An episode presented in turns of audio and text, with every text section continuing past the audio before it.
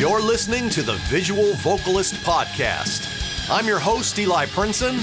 Join me and let's explore all things vocal, including technique, mindset, training, and performance in an effort to unleash your full vocal potential. All right, welcome to the Visual Vocalist Podcast. I'm your host, Eli Prinsen. Thanks for joining. All right, in today's episode, episode number eight, we're going to talk about the singer's breath. All right? Not that, as I look over at my cup of coffee, not the way their breath smells, okay? the inhalation process. I guess I should have called this the singer's inhale, okay? All kidding aside, uh, we're going to talk about a lot today, okay? So, uh, the inhalation process um, in HVT, the, the style of uh, vocal training that I teach, hybrid vocal technique, we actually set up our entire technique with the inhalation process. Okay? And if you think about it, you probably should do that no matter what style of singing you're doing. Okay? Because you want to pay attention to how you're bringing that breath in, what kind of tensions, if any at all, that it's activating in your body Okay. Does it feel natural? Does it feel forced, rushed? Do you feel tensions being initiated from your inhale? All right. There's a lot of questions to ask. There's a lot of sensations and technical things going on depending on the way you take your breath, the singer's breath. Okay. So let's uh, let's start with the most obvious of things um, when it comes to breathing and singing. All right, you're gonna this is gonna go back and forth all over the place. All right, and that's the great debate between breathing through the nose or breathing through the mouth. All right, it's kind of like the light side and the dark side of the Force in Star Wars. You know, if you breathe through the nose, okay, and then swallow, you won't feel any dryness. Okay? Now, if you breathe through the mouth and swallow, you might feel a little bit of dryness in your soft palate, okay, in the back of the throat. Now, this that's just one breath. Okay, now we're going to do um, something that we do in my program. Okay, my main flagship program, the HVT Master Series Ultimate Vocal Training Program for all you aspiring singers. I do something called the panting test. Okay, it's like a it's like a puppy dog. You know, you know a little dog running around playing, and, and then you know they're breathing, panting through the mouth, right? But this time we're going to actually start this off, and I want you to do this with me wherever you are. Okay? We're going to pant like a puppy through the nose only. So the mouth is closed, take a deep breath, and then pant like a puppy through your nose, like this. And then swallow. Okay? You're not going to feel anything. All right, now we're going to actually pant like a puppy with the tongue hanging out just like a little puppy, through the mouth and then swallow. Now swallow. Okay, you're going to feel all that dryness, even more than you felt in the soft palate. From the single inhale, you're going to feel it all the way in the back of the throat. Okay, so I'm going to take a quick sip of this, uh, this coffee here, because my throat is dry. Okay, all right. So um, if you think about that, Okay, the, we had the single breath, a little bit of dryness, uh, multiple breaths in and out, in and out, in and out.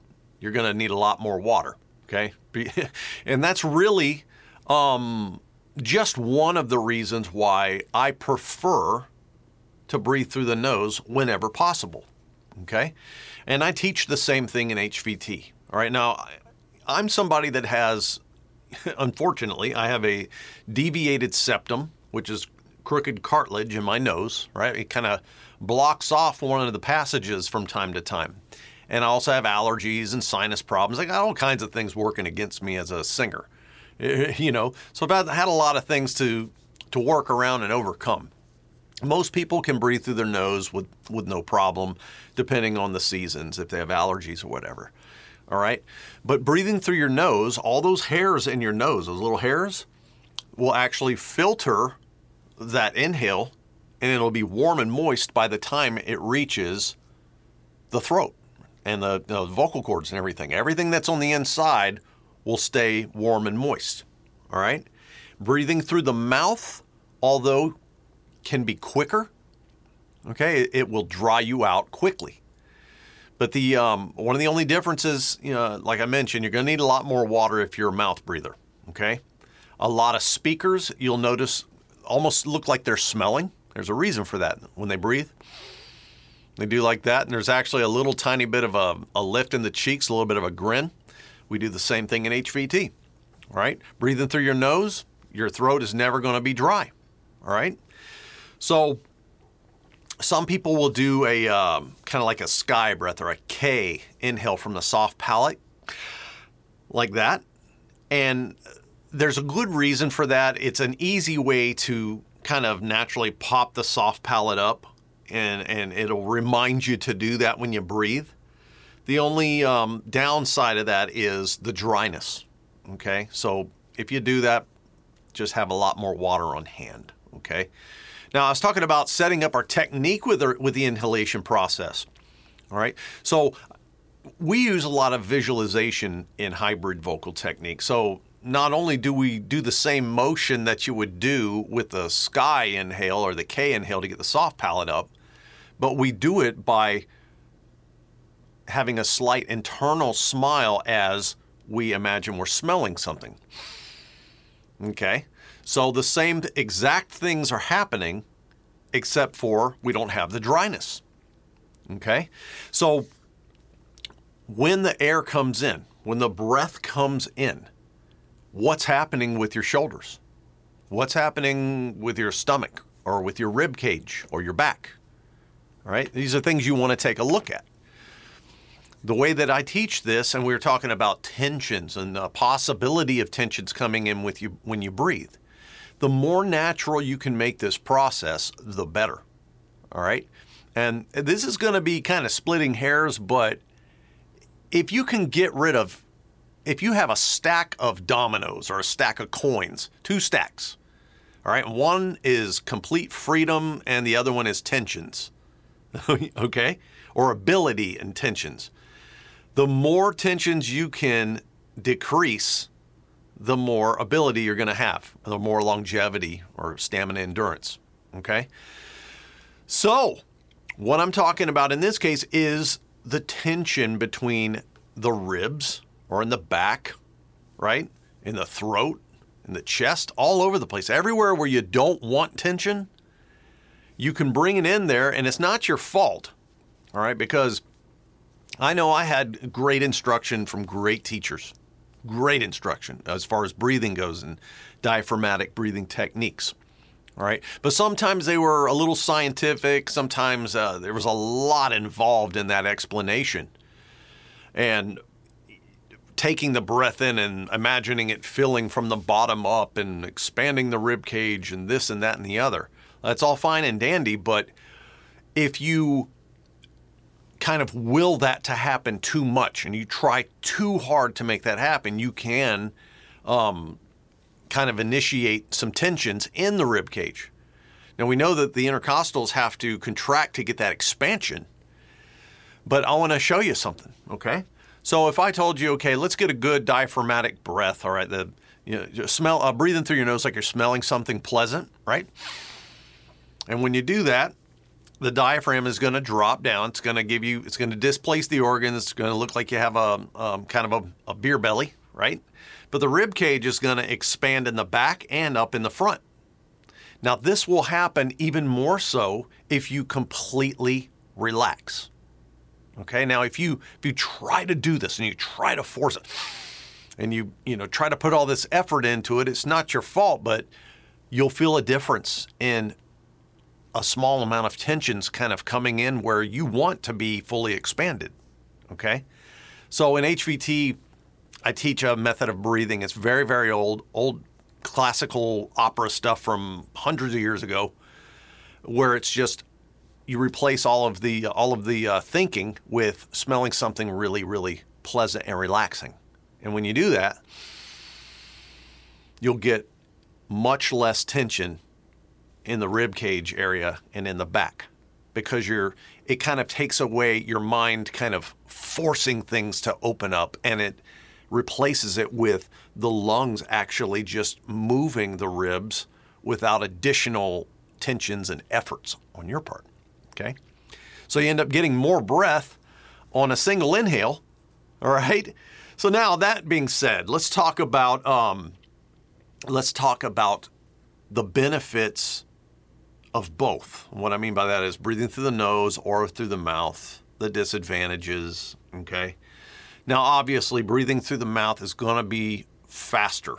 It's going to be faster. You could get a lot of breath in quickly, right? Now, we know right off the bat because we've been talking about it that it's going to dry you out a little bit more. Okay. Um, the disadvantage of breathing through the nose is that you may have to plan the breath a little bit more. Okay. Now, just think about that for a second. Depending on the style of music that you sing, this could be a big deal. All right, now if you're singing classical and you, or, or let's just uh, not even take a, um, a genre, but let's just think about the time that we have before the song starts, the time that we have in between verses, choruses, etc. Right, instrumental sections, things like that. So, what I mean by planning the breath is, say you have an intro of music coming up, you kind of know when, or you should know when you're going to bring the voice in and start singing. So you might want to start bringing that breath in just a little bit sooner. Okay, and and then you'll get the same amount of breath as doing it quickly through the mouth, except for you won't get the dryness, and you'll be able to use that little visualization that I showed you about getting it more natural. All right. So then, of course, verses on in some styles of music, like me, I mainly sing power metal and classic heavy metal and things like that. And there's a lot of lyrics. Sometimes you you don't have a great deal of time to take in that that uh, inhale through the nose. All right. So if that happens, there's something that I use called splitting the difference. Okay. And all that is is beginning the inhale with the nose and then finishing it with the mouth. Okay, so I basically just for a split second started the inhale through the nose, okay, in slow motion. All right, so splitting the difference, the first air that hits the throat is warm and moist, and then the other air is behind it. All right, so that's what I do if I have a really long verse and then there's just barely any air, um, space to take that breath and keep on singing. I might do something like that. But Otherwise, I'll plan the breath and breathe through the nose for all the benefits that it has. Okay. So now I want to talk about the difference between uh, using diaphragmatic breathing technique versus what I call the frightened inhale or the frightened breath. Okay. So imagine this when you're smelling something pleasant, all right, something that smells good. You walk into the house, something's cooking, somebody's cooking a meal, and it smells amazing. Now just imagine smelling that, like nice and easy. Okay, now what you should feel is the air coming up from the bottom. A lot of expansion in the midsection, but nothing happening above the solar plexus or in the throat. Okay, now I want you to imagine that getting somebody scaring you or, you know, frightening you, the frightened breath, the uh, you know, it's like like you know, you'll hear my wife does this all the time, and it scares the heck out of me when like, she gets frightened by anything. You know, if she's not driving, someone can be ten car lengths ahead, and she'll you'll barely be able to see the the brake lights, and she'll be like, you know, do that scary thing, and then that'll scare me more than you know an accident happening. you know, so. Um, but anyway, I call that the frightened breath. So if you did that what you'll notice is that yes, you can, it feels like you're getting a nice deep breath, but what usually happens is the shoulders come up and you only get the, the upper lobes of the, the lungs filled with air. And if you do it too hard, you also get this automatic reflex in the throat. It kind of closes it off. It's like it's trying to seal that valve you know, and make you hold your breath on accident in a way that's not usable. Okay, it's not a breath stop. It's it's just a reflex of your throat clamping off, and that is not going to do you any good. That basically puts you behind the eight ball before you make any noise other than that inhale. Okay, so sometimes this will happen naturally. You know, I've done it. I'm I'm human just like anybody else. You know that that scary breath that can happen. Like you, you're you're singing stuff. You need a, a powerful pressurized breath, like back to back to back, while singing maybe some high stuff or belting or something. And you get tempted to kind of do that because, like I was talking about the planning of the breath, I have more time to get ready and belt the heck out of something. But if it's back to back to back little passages, sometimes you got to get that pressurized. So if you do have to take the quick breath through the mouth, try to do it a little bit farther away from the, the top of the lungs without raising the shoulders. Sometimes you can uh, move the arms to the side, almost like you're, you know, about to extend some wings or something. I call this bat technique.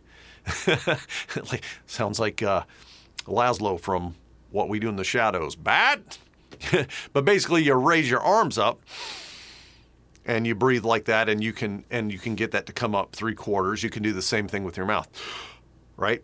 But if you're not careful, that will activate that um, reflex. So, long story short, there is uh, the scary breath will initialize or initiate rather uh, reflex in your that will clamp off the throat. So it's not a good idea to do. Okay, diaphragmatic breathing is always going to be your best option. Okay. Um, in, in HVT, we do it in a very natural way that minimizes the tensions. I told you about that already. I go a lot deeper into breathing and airflow management in my course, or if you were studying with me privately.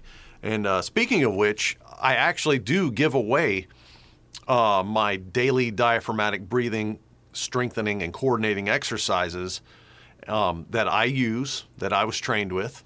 Uh, they're the same ones that Geoff Tate from Queensryche used, Dan Wilson from Heart. They're the ones Maestro David Kyle taught to my teacher, and he taught to me, and I teach to my students. You can get those off of my website. Uh, so, like when you get done listening to this, if you want to check out the link in the dis- in the uh, episode description, there'll be a link to the website and it's on the front page, and you can get those for free. Okay? So, uh, that about does it for uh, this episode of the Visual Vocalist podcast. Um, if you'd like to learn more about hybrid vocal technique, then click the link below. Go ahead and get your free daily breathing diaphragmatic exercises and um, explore all the vocal training options that are available to you, such as HVT vocal training programs, private one on one online coaching with me, or become a VIP member and get streaming access to the entire HVT vocal training library, community, Q&A live streams, giveaways, legacy content from my teacher, as well as discounted private lessons. Okay? So the choice is yours. Please make it today and let's sing. I'll see you next time.